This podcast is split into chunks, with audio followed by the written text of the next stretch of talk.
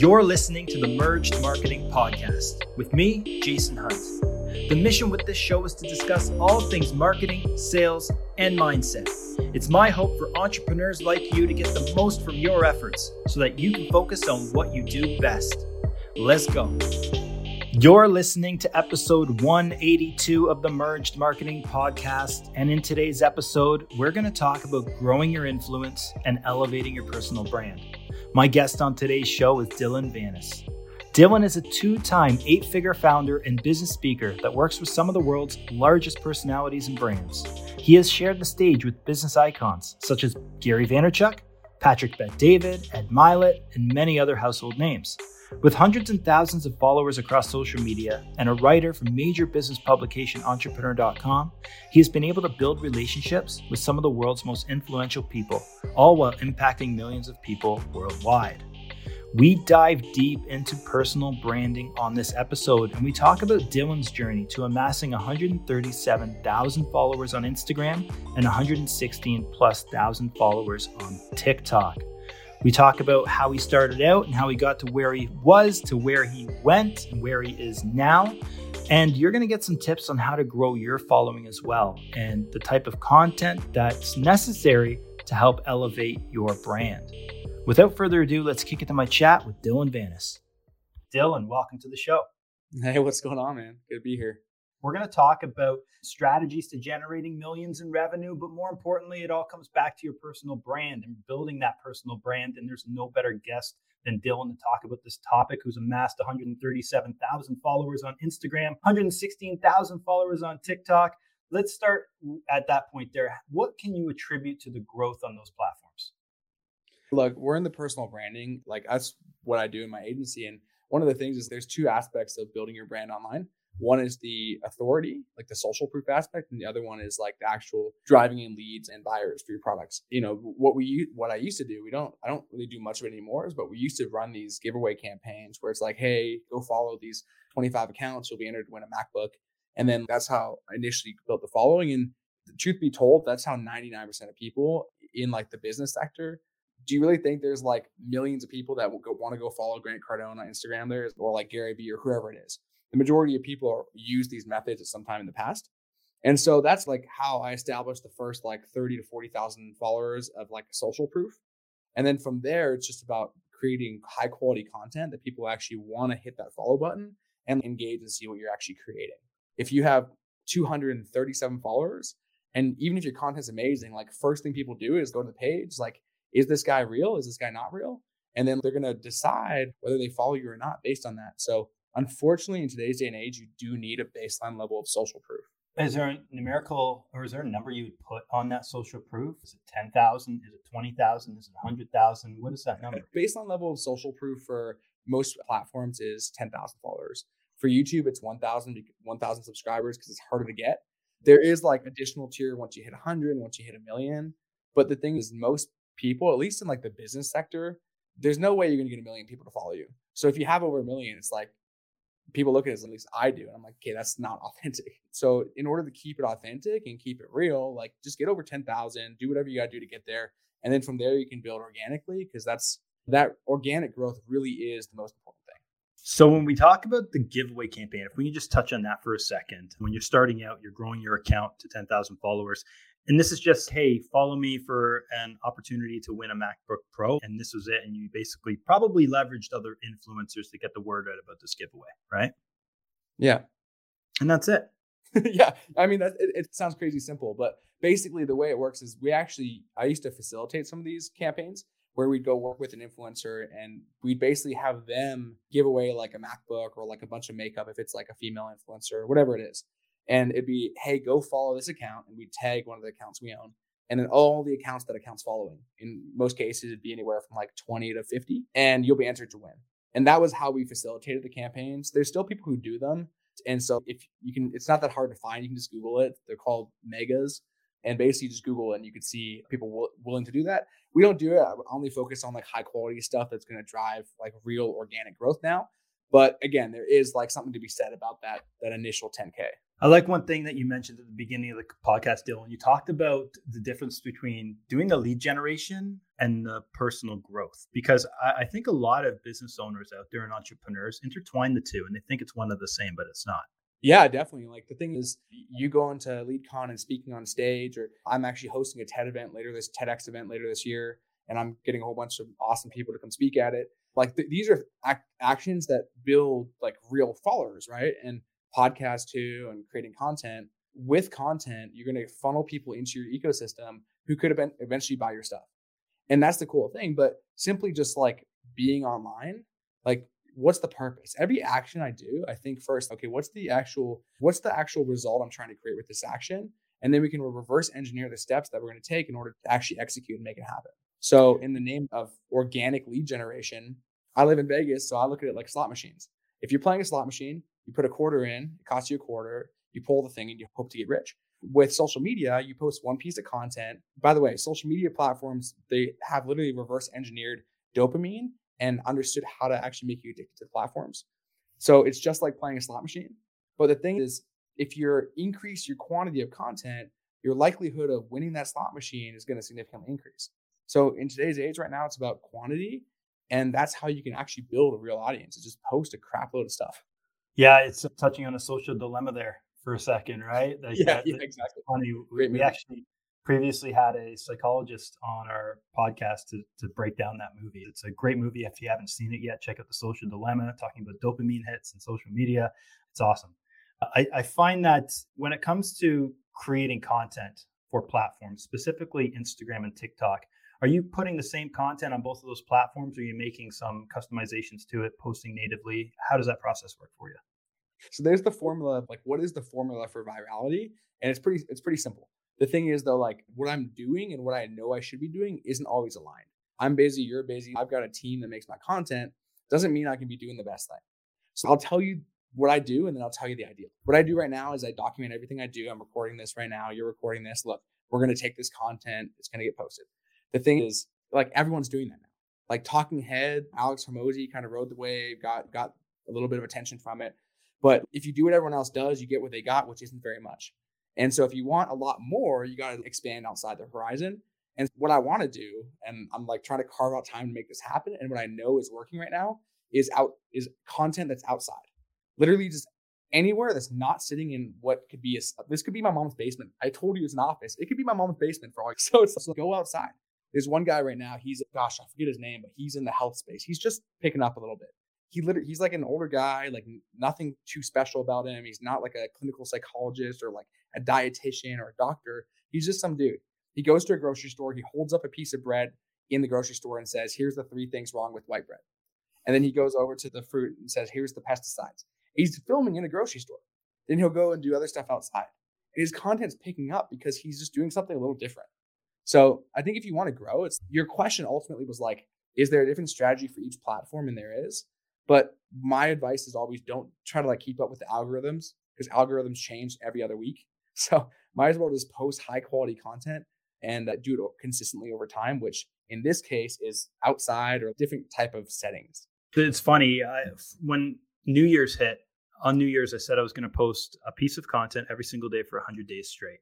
Now, the goal was to obviously push out content, keep myself accountable to pushing out content, but the in the bigger picture, it was really to understand the types of content that was working best with my audience.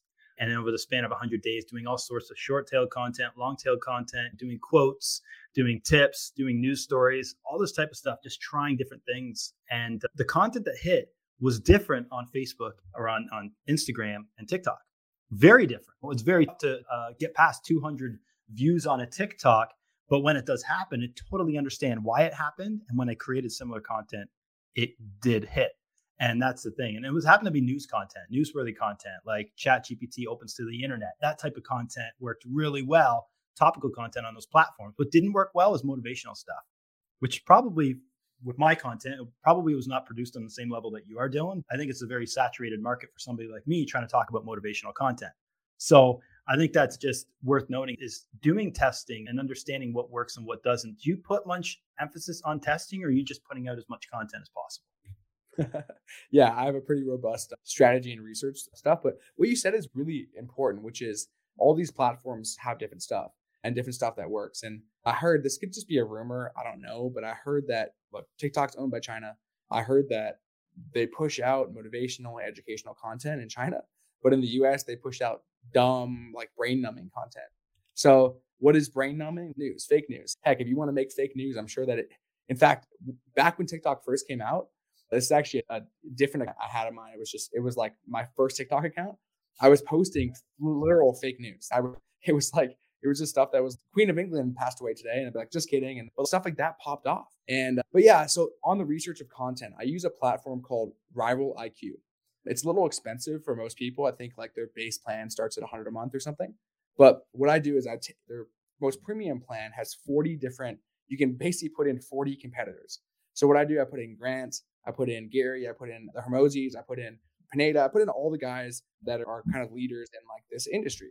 And you can literally see down to the like all their metrics, how many times a day they're posting on each platform, which video each week did them went the most viral.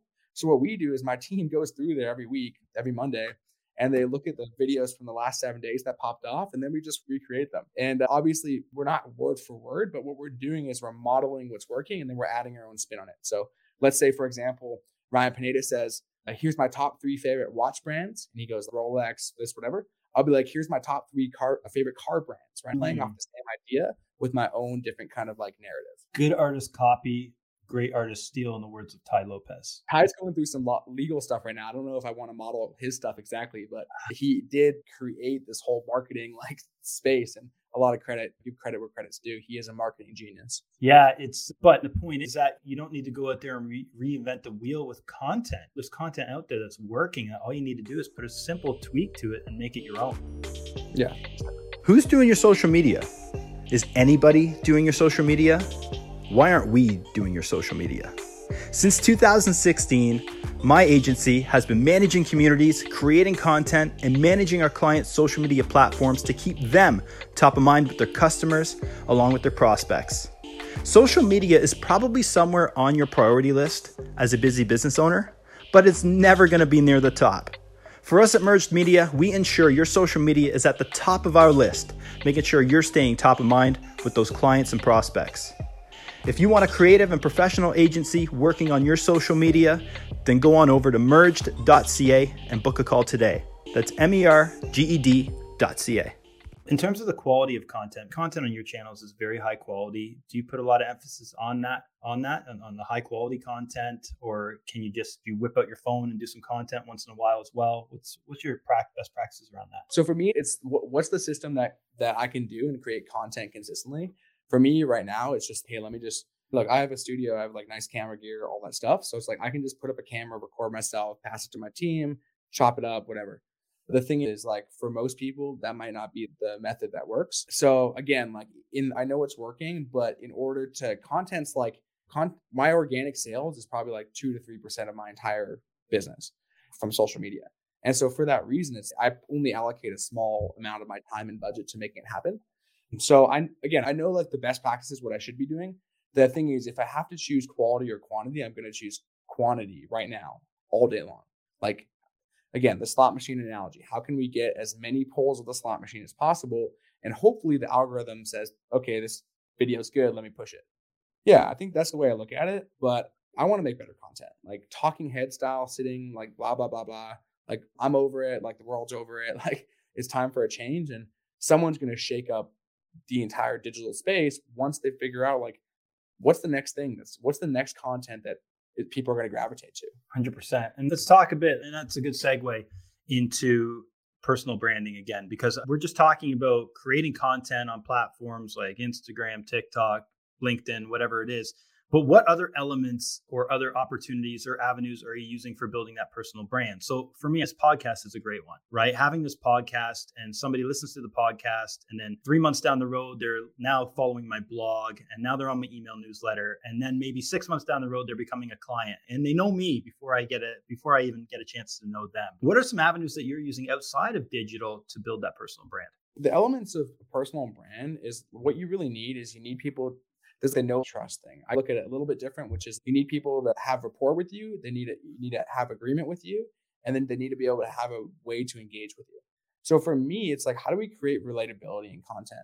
I, adding story like I, I, post about my dogs i post about my house i post about my family i'm from canada look we had we had rapport from that so try to find ways to create the that rapport this, then the second thing is what do we agree on we agree that hockey's cool you know other stuff so basically trying to find or we agree that marketing we have similar viewpoints on marketing once we figure out what these elements are it's then we got to look at what's the whole landscape of building a personal brand so there's we talked really only about social media so far, right? TikTok, Instagram, YouTube, all that stuff.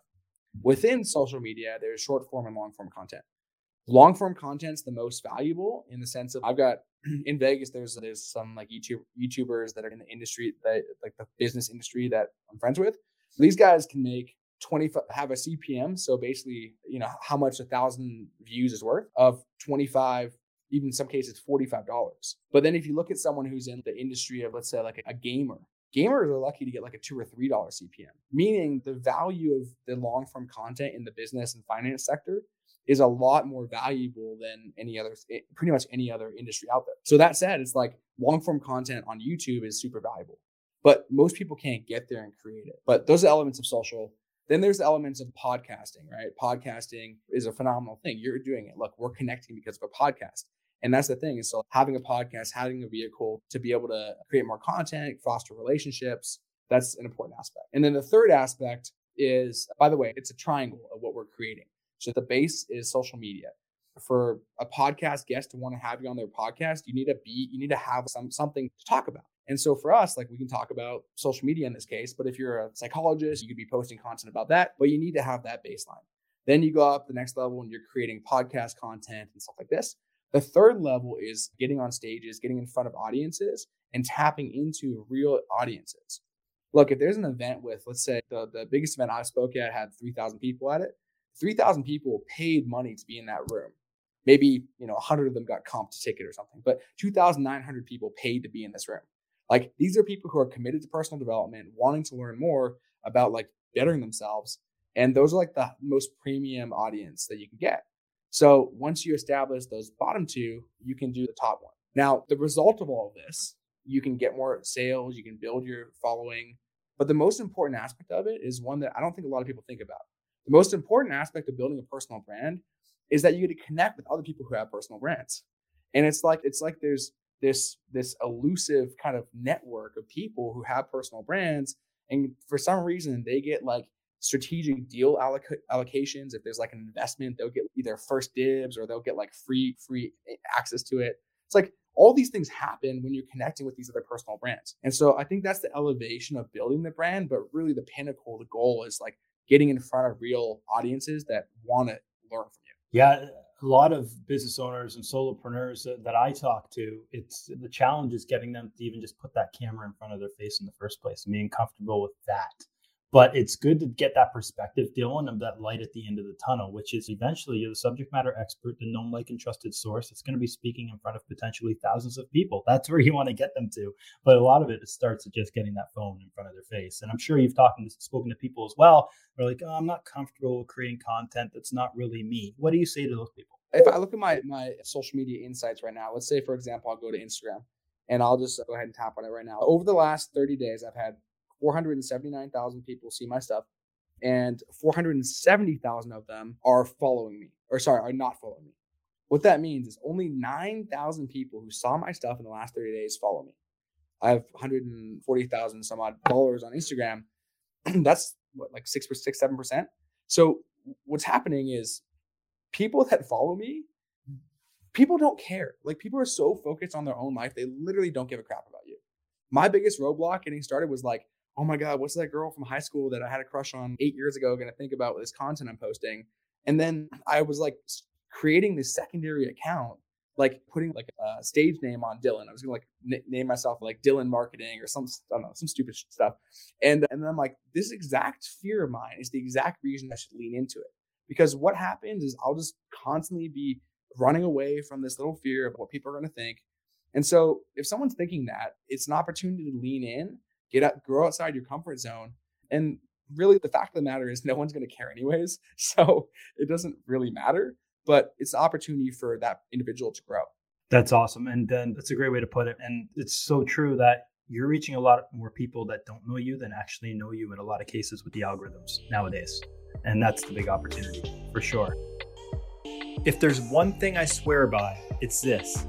To be as effective as you possibly can be, you gotta focus on one thing. Just the one thing. This is why I merged my social media agency with an SEO company so we could become more versatile in the digital marketing space. If you're in the business and you're dealing with multiple contacts for all of your digital assets and taking up a whole ton of your time, that doesn't need to happen. Contact Merged Media and we'll set up a call and see if there's a fit. Or go on over to merged.ca, M E R G E D.ca. Now, Dylan, I got to hit you with this one because you had a great piece of content on your Instagram feed that I saw that spoke to this specific topic. And I'm sure our audience would love to get your feedback on those three simple strategies to generating millions in revenue. Yeah, yeah, I know you mentioned it. So sometimes I talk and I'm like, "Do you remember the three strategies work?" Because I'm like, uh, but I can pull up. This, no, this is great because this is exactly the point that we're talking about here. Is you don't need to be perfect with every single piece of content. It's quantity over right. Just get the content out there as much as possible, and I do it as well. Like there's a piece of content I created the other day around around Bing ads. And it's I can't even remember the context of it because I've done about 12 pieces of content since that piece of content. But that's the thing is it's almost like it's effortless now. It's just like picking up the phone, creating the content, putting on the camera, creating the content, sitting here on the podcast, creating more content. Right? yeah. And I love that by the way. There's things the things the world's changing every day. You said you're capitalizing on news content. That's awesome.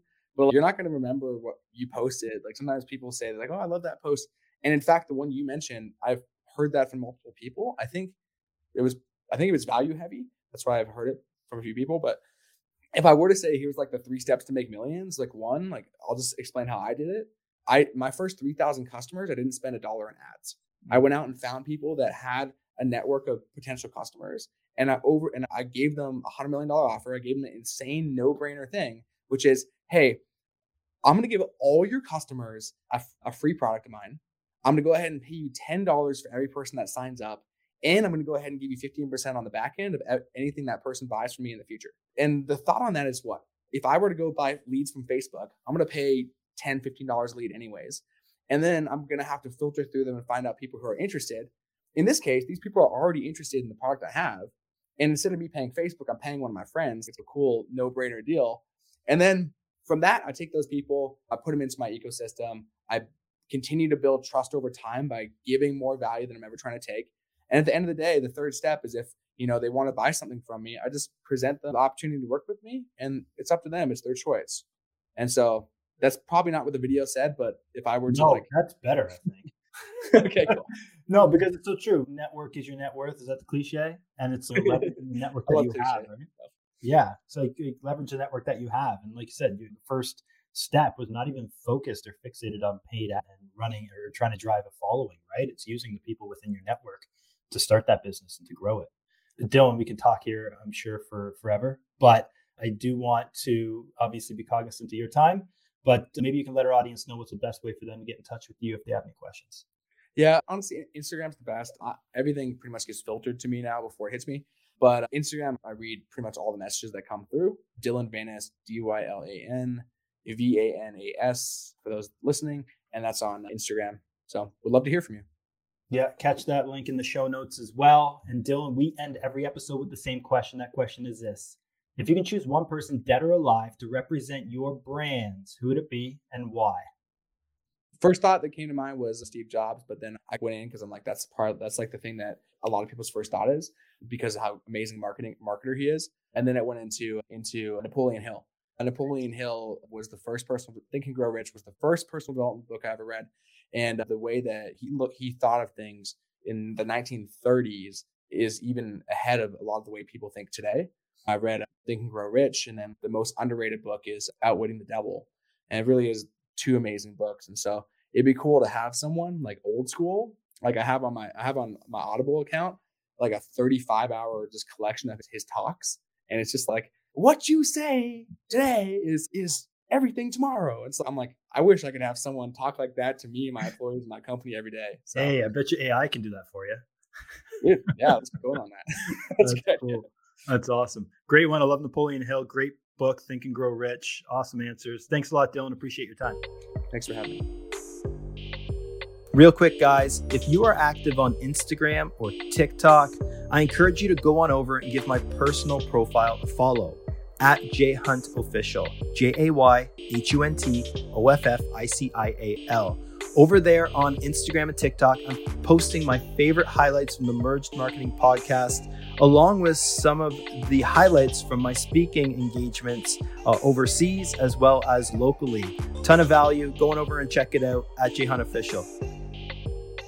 I'd like to thank you for listening to the Merged Marketing Podcast, and I invite you to subscribe so you never miss an episode of the Merged Marketing Podcast. One of the best ways to do that is to add us to your Instagram at Merged Media, M E R G E D M E D I A. Going over there, give Merged Media a follow and subscribe and never miss an episode. Thank you so much for listening. We'll talk to you soon.